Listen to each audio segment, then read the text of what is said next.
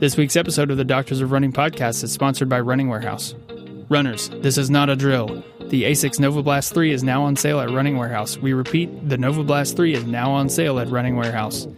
A favorite of our team over the past year, it's a great shoe for those who want a soft, durable daily training shoe for easy and longer miles.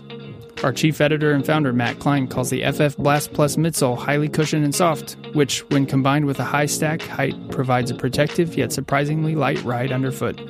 Head over to Running Warehouse to get your hands on a pair of discounted NovaBlast 3 today. Find a link to the sale in our description and a full written review of the shoe on our website for more details.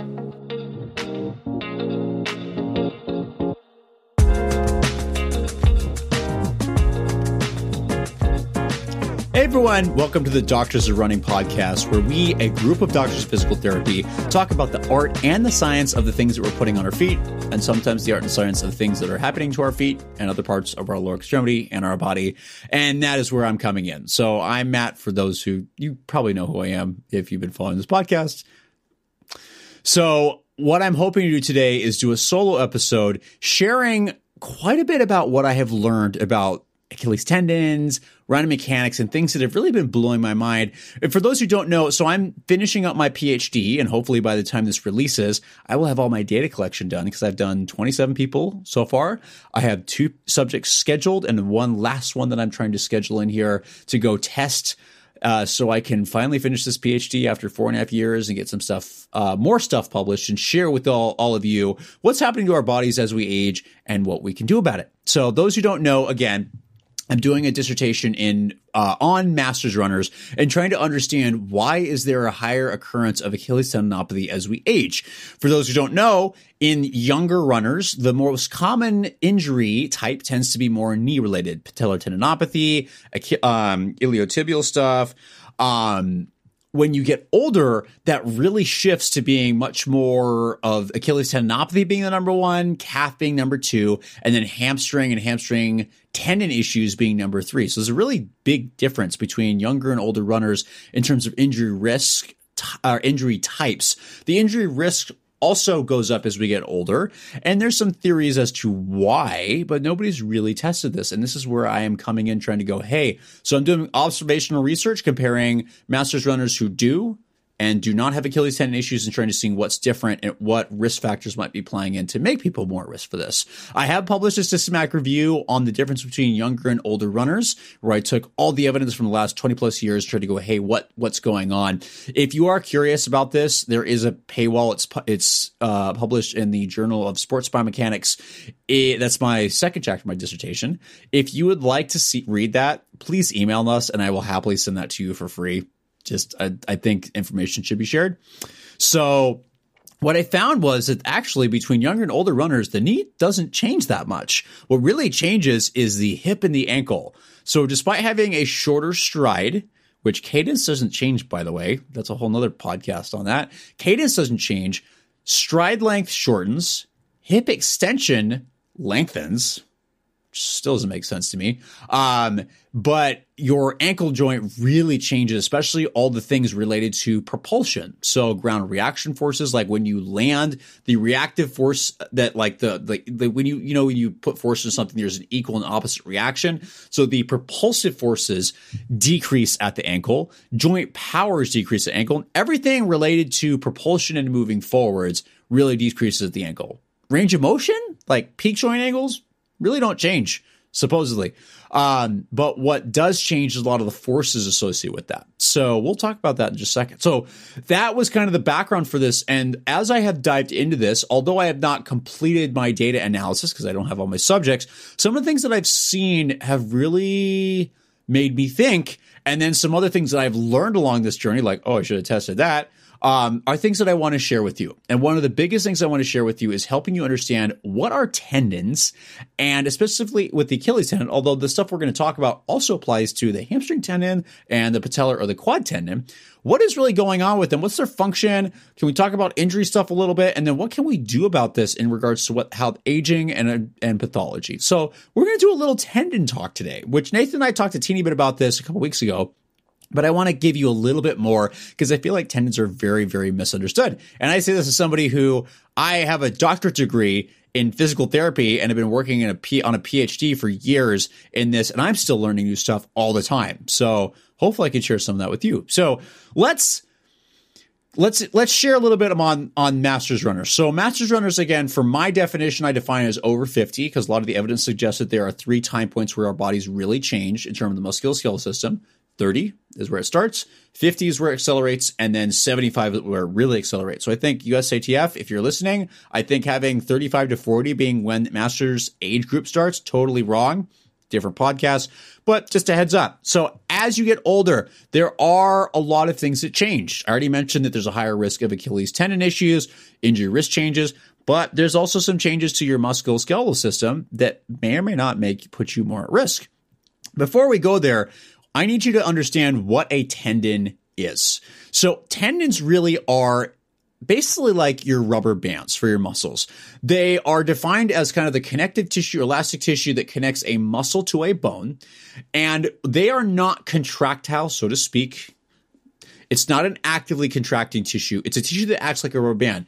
If you load it and stretch it, there is going to be some out where it kind of snaps back. At least it should if it's working correctly. Okay. It doesn't have as good blood flow as muscles. It can get stronger and it can change. If you don't load it enough, it can definitely get weaker in terms of have a lot less stiffness and elasticity. If you load it enough, it can actually get stronger and it can get more stiff. So this tissue does adapt, even though it doesn't have great blood flow. It is very much alive. It's got very good nerves um, innervation. There's a lot of very interesting things about it, but it fu- functions as elastic energy storage.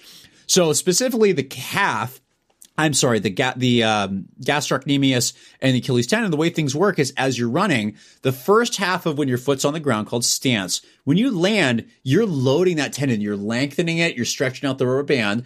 As you get to the second half, when you start pushing off, it's not just the calf contracting; it is also the Achilles tendon starting to release that energy, snap back, and help you push your foot off. You can imagine the more stiff this thing is the more energy you're going to be able to return. Maybe that's not the best phrase, but the more elastic, more stiff, the more you're going to pop off the ground, which has been associated with better running economy. So those runners that are stiffer within reason tend to have are more efficient. They use less energy and I want to say they're faster, but speed is kind of its own thing because it's also how much force you can produce as well. But a lot of elasticity does play a role in those elite runners that you see, right? Very economical. They can go for a long time.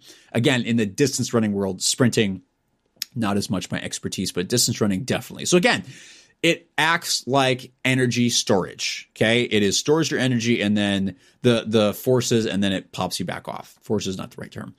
So, what happens when you irritate this thing? So, let's talk about what the difference between tendonitis and tendinopathy is. So, a tendonitis is a acute, meaning it just happened, literally like a couple seconds ago, a day ago, um, an acute irritation of a tendon. Okay. There is usually an inflammatory response. Often it can usually be at the insertion point or one of the midpoints. Very rarely we see like in the middle. That's different from something like a tear where you actually rupture or rip through the thing. That's a rupture or tear that is very different than a tendonitis or tendinopathy, although you can often have a tendonitis with a rupture or tear. They can go together. But a pure tendonitis is acute. It just happened. There's inflammatory stuff. They generally respond well to anti-inflammatories, which makes sense. That may not be the best thing because there's some evidence to suggest that might slow down healing. Different conversation, but it just happened and there's inflammation. Okay. Things are pissed off. Your body's trying to calm stuff down. That's a tendonitis. Those aren't actually very common because what the evidence suggests is a lot of times we don't even notice the first time these things get injured. What's actually more common is something called a tendinopathy, meaning you've had a chronic irritation of the tendon. There is no longer the normal inflammation. These are the things that do not respond to, to anti-inflammatories. People are like, oh, I took this, doesn't seem to work. It's like, yeah, because it's not inflammatory. It's not acute. This has been going on for a long time. And not to scare you, that also usually means there's inter- some internal degeneration of the tendon. You've been irritating this thing enough that it hasn't had time to fully adapt recover. So your body's just throwing scaffolding on. Those connective tissue fibers aren't aligned as well anymore. You, it's like poor, like a house that kind of broke down. You're just trying to like put pieces back together really quick and it's kind of like a mess. We found that that's actually what happens to the tendon. It gets irritated. You never get a chance for it to actively recover the right way. And that doesn't mean rest, by the way. And we'll talk about that in a second. It just means things are ir- chronically irritated and chronically changed. There is evidence, by the way, that suggests that about 50% of runners have an Achilles tendinopathy and have no idea. Pain is not, not to freak you out. Pain is not the best indication of your health or of healing, and we'll again talk about in a second. So you can have this pathology and not have any pain. We found 50% of runners have it. And those runners, at least 50% of them have it on one, if not both sides. And again, they have no idea. So this stuff happens. Don't freak out. Okay. That's what I was just to worry about going, oh my gosh, I have this thing I have to worry about. It, it happens, right? Probably, you know, there is some suggestion maybe it's a normal part of aging. Who knows? I'm still going to help you try to fix it and treat it. So, as you get a tendinopathy, usually what happens is you start losing some of that stiffness. Remember, I talked about that there's an optimal level of stiffness that you want. If you had that good level of stiffness in your lower extremity and the tendon and the muscle, when you land, you absorb you you absorb that into the tendon and then you release it really well.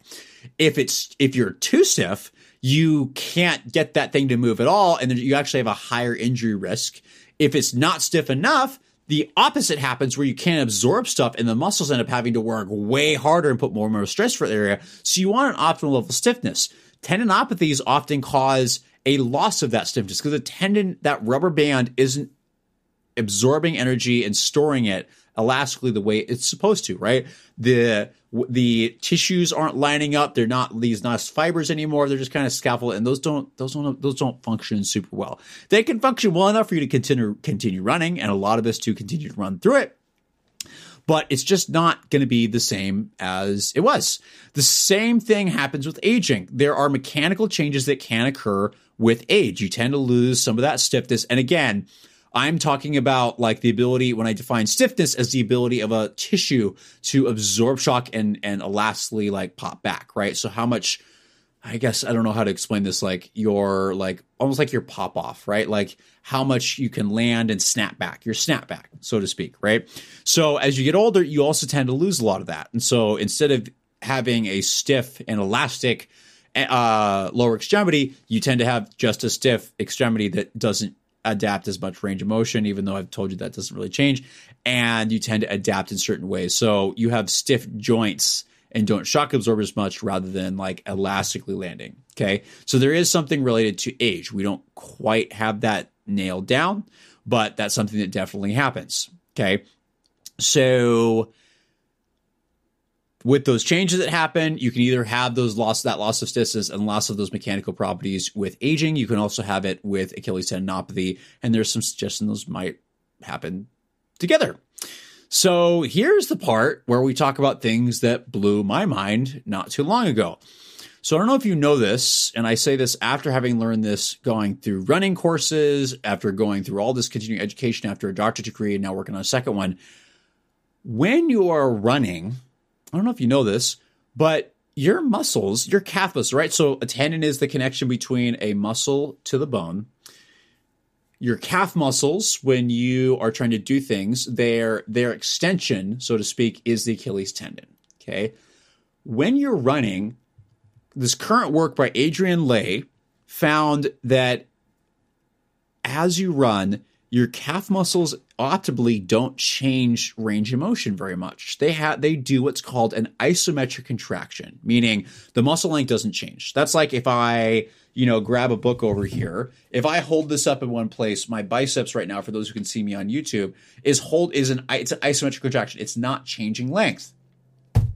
Which think about that for a second. So supposedly when you run, your calf muscles really don't change length that much you go through a massive range of motion at the ankle. You need at least 50 degrees of ankle plantar flexion, which is when you point your toes down, your ankle down. You need at least 20, 30 degrees of dorsiflexion, which is when your toes come up.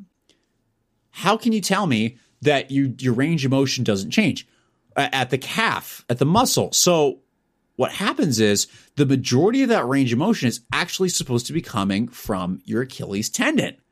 Which is amazing to me. It is one of the largest, if not the largest tendon in the body. But when you're running, supposedly, the range of motion that your calf actually changes is very little compared to how much gets loaded and how much length changes through the Achilles tendon. So that blew my mind and going, wow, this is a really important structure for running.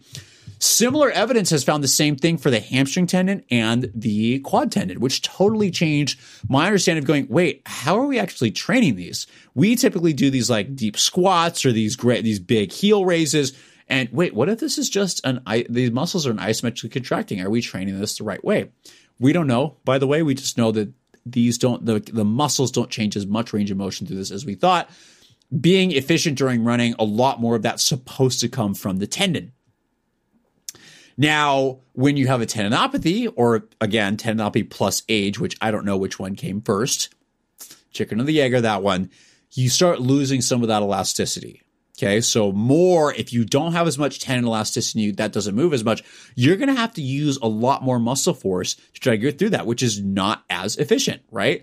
Instead of storing the energy, you're having to create it, shock absorb and move forwards. That is a lot more energy and work. Okay. Which might also explain some of the things that older runners losing speed, losing elasticity as they age may or may not explain that.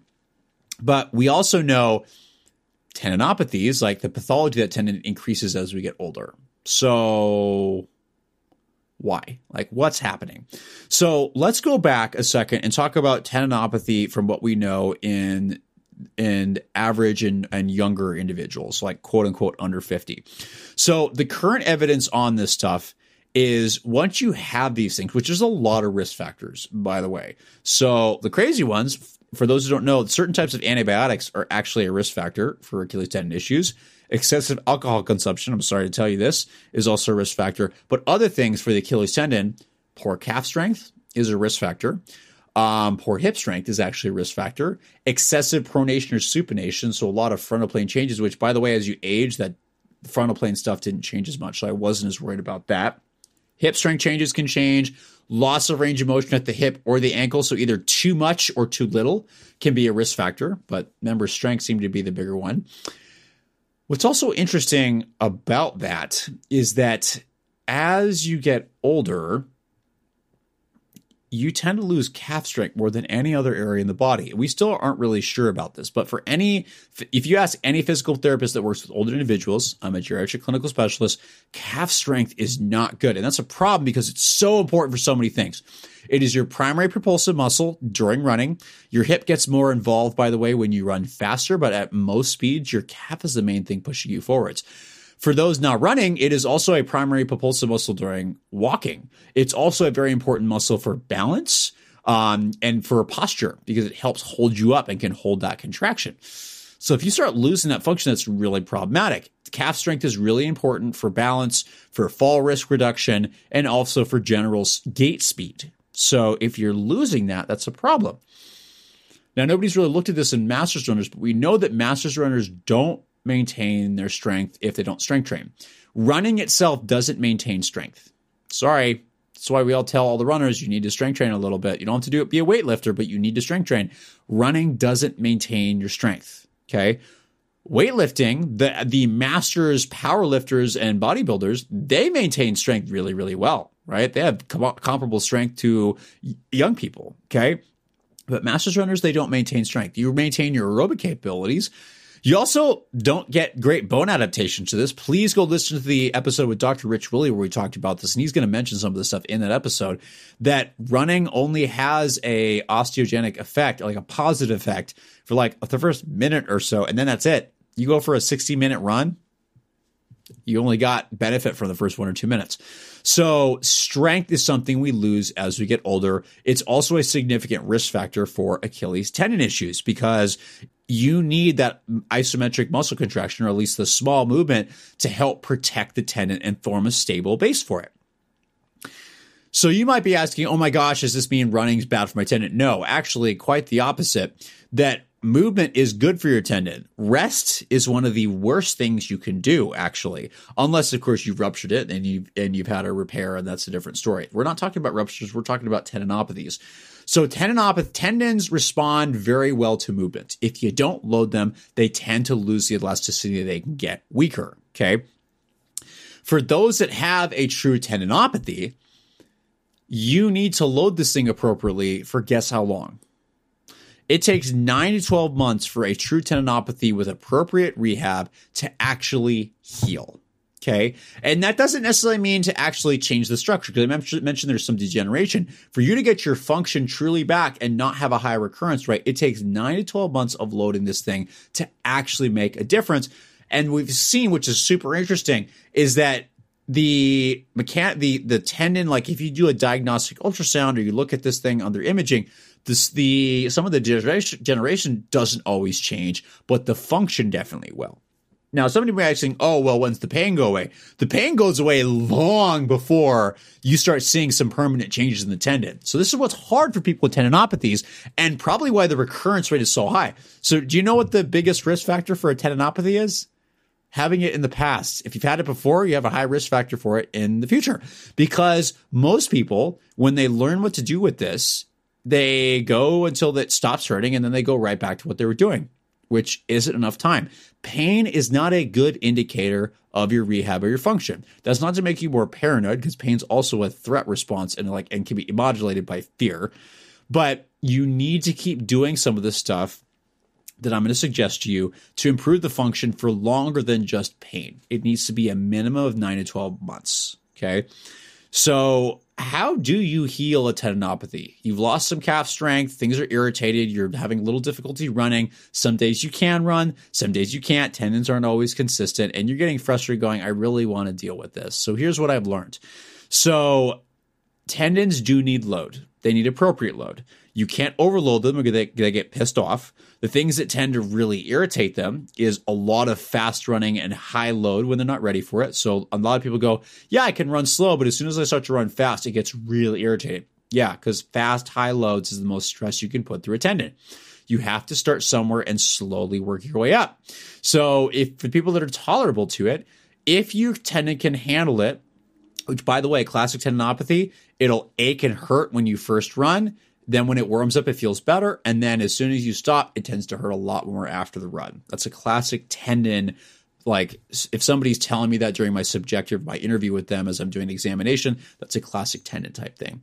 So you can do that if you can keep your symptoms within a tolerable level which again for runners is a whole different story.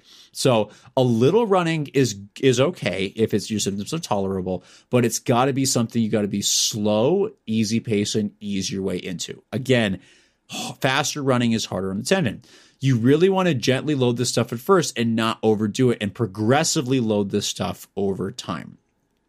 Once you calm the thing down, because if it's pissed off, there's no point in really loading this thing really hard because it's not ready for it. It's got to heal a little bit, but you need to get it moving.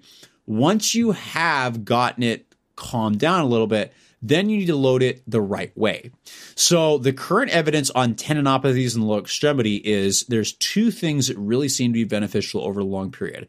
Either the classic people have heard is eccentrics, however, just eccentrics by themselves aren't as effective as heavy eccentrics and what's called heavy slow resistance training. So we have found that high weight tendons tend to respond to really well, but not fast. They tend to respond really well to eccentrics, which is where you have a muscular tendinous unit and you slowly lengthen it under tension. That's like if you go up on your toes, if you're going to load this, it's when you slowly come down. So you go up at a decent speed, slowly come down. Concentric is when you shorten the muscle, like when you point your toe, we point your foot.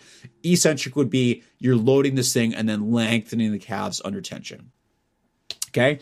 So heavy slow resistance training, on the other hand, is just picking up a heavy weight and doing very slow, controlled movements through your full range of motion. Okay. Eccentrics is just focusing on the downward motion with heavy rate, heavy weight. Heavy slow resistance training is going both up and down. There's these things have been compared. They found that they're actually pretty similar. There's some better patient um, focused out like improvements so people tend to feel better with some of the heavy slow resistance training early on. But long term if you look at this stuff over a year the outcomes are fairly similar so you have options. I tend to like heavy slow resistance training because more simple. You don't have to set yourself up weird. Just pick a heavy weight and you go up down load it okay? So slower activity with higher weights tendons tend to love right? So if you do this, so if you take a break, if you're driving, don't do this. But if you're listening to this and not running and not doing anything else, go grab something heavy and go do some calf raises, but go su- like go on one leg and go super slow up and super slow down. You will find that if you're really controlling this with some weight, it's gonna you're gonna get tired pretty quick, right? Things are gonna kind of start to tense up, and we found that there is actually some incre- improvements in tendon stiffness as you do this stuff. So. Adult, additionally, there's enough stress with this the tendon. You cannot do this every day. This has to be an every other day or sometimes every t- like three day kind of thing. You can give enough stimulus with this type of exercise to get the tendons to change and to build up strength in your calf and build up more stiffness in the tendon and get that back. We found if you do this for long enough in some people, every a lot of people will do super well. The outcomes with this are really really good. So you'll see decreases in pain, improvements in function, improves improvements of jumping ability, improves of elasticity, improves of running, all this stuff. You sometimes will see changes in the actual structure of the tendon, sometimes you won't, but everybody tends to see improvements in performance and all this stuff. Okay, so it's kind of the best thing we have for rehab in terms of conservative stuff. Um, and even if you go do surgery for this, you need to do this stuff because you still got to build it back. Okay. But the problem is this takes nine to 12 months. And how do you do this? Okay. So it's not an everyday thing. You need to do this with enough weight that you can only handle a couple reps. So my students know this really well, but a lot of you have probably heard three sets of 10 before, right? So, how you dose exercise is extremely important. You will see very different changes if you take do like 3 to 5 repetitions of extremely heavy weight you'll see very different changes in your body compared to if you do like three sets of 10 with a lightweight. The three sets of 10 is like not really going to do anything. It's like just doing range of motion. If you want to load stuff and you want to build strength and change tissues, lower weight, higher rep. So the thing that I have told people, and I picked this up from Cal State Fullerton, one of the PhDs down there, is the rule of three to five. Three to five sets of three to five reps. And that means when you're doing these heel raises, right? So the, the heavy slow resistance training or the eccentric heel drops, meaning the eccentric version is you're going up on two feet usually and then slowly coming down on one. Or the heavy slow resistance training is you're on one leg and you're slowly going up and slowly going down. You should have enough weight that by the time you get to like four to five repetitions, you need a break and you can't do anymore, which most runners aren't used to producing that much force. And it's kind, it's a very foreign thing for them. If you just do three to five reps with no weight, you are not going to get any change. You need that higher rep with the lower weight, or sorry, higher weight. Let me say it again higher weight with lower rep, kind of the multiple sets to actually make those tissue changes. This is why we say strength training shouldn't take that long. And Rich really mentioned this if you do good strength training for lower extremity, it should take you 50, 20 minutes and you can be done if you're really going to do this as a runner. Okay. And why I say this is you need to do this more than two, three days a week because if you do it right, you are not going to be able to do this the next day. Okay. So be careful with your running with this. Okay. Make sure you've got this strategic. But if you want to make tissue changes, you got to load it heavy. And like I said, runners aren't used to doing that. I've joked about this on the podcast, but I really have two 50 pound kettlebells, two 75 pound kettlebells, and 200 pound kettlebells that I've been messing with to deal with my own tendinopathy. And it really works. So I'm up to doing 75 single leg heel raises right now that I'm hoping to work up to the 100, but I'm, my grip strength is limiting me, me, with the kettlebell, which I'm working on. But you need to do those and work up to those. And it needs to be progressive. As it gets easier, you got to add more weight. You don't necessarily have to get a 100 pound kettlebell, but getting 30 pounds, 40 pounds, 50 pounds can be really helpful to actually get enough stress to do this. Now, here's the thing you got to do this for 9 to 12 months. You got to get a habit out of this. You can't just be like, oh, I did this for four to five weeks, four to six weeks, and now it feels better. That's to be expected, right? Your pain's less, but remember, your pain isn't indicative of the tissue quality in the tendon. It's not indicative of your full function. It takes longer to make those permanent changes in the tendon. So you've got to create a ha- progressive habit of loading this thing, heavy slow resistance training or heavy eccentric training for at least nine to 12 months. And I tell people, and a lot of people that I've worked with, you just need to make a habit you don't need 50 freaking exercises, fancy one. You just need the one thing to really address this. So for the calf, single leg heel raise with higher weight, great. For hamstring, Nordic hamstring curls or single leg Romanian deadlifts, loading that thing, great. For patellar tendinopathy, doing single leg squats or single leg decline squats or just freaking heavy squats in general slowly can is great. You don't you just need one thing really. If there's anything else that's obviously influencing this and you see it, a healthcare professional says, hey, you know, there are some other risk factors like for Achilles tendinopathy, pelvic drop, which can come from gluteus medius, either coordination or a weakness problem. Yeah, maybe strengthening your hip muscles might help. But the most important thing is loading that tendon and getting it to change too. Okay.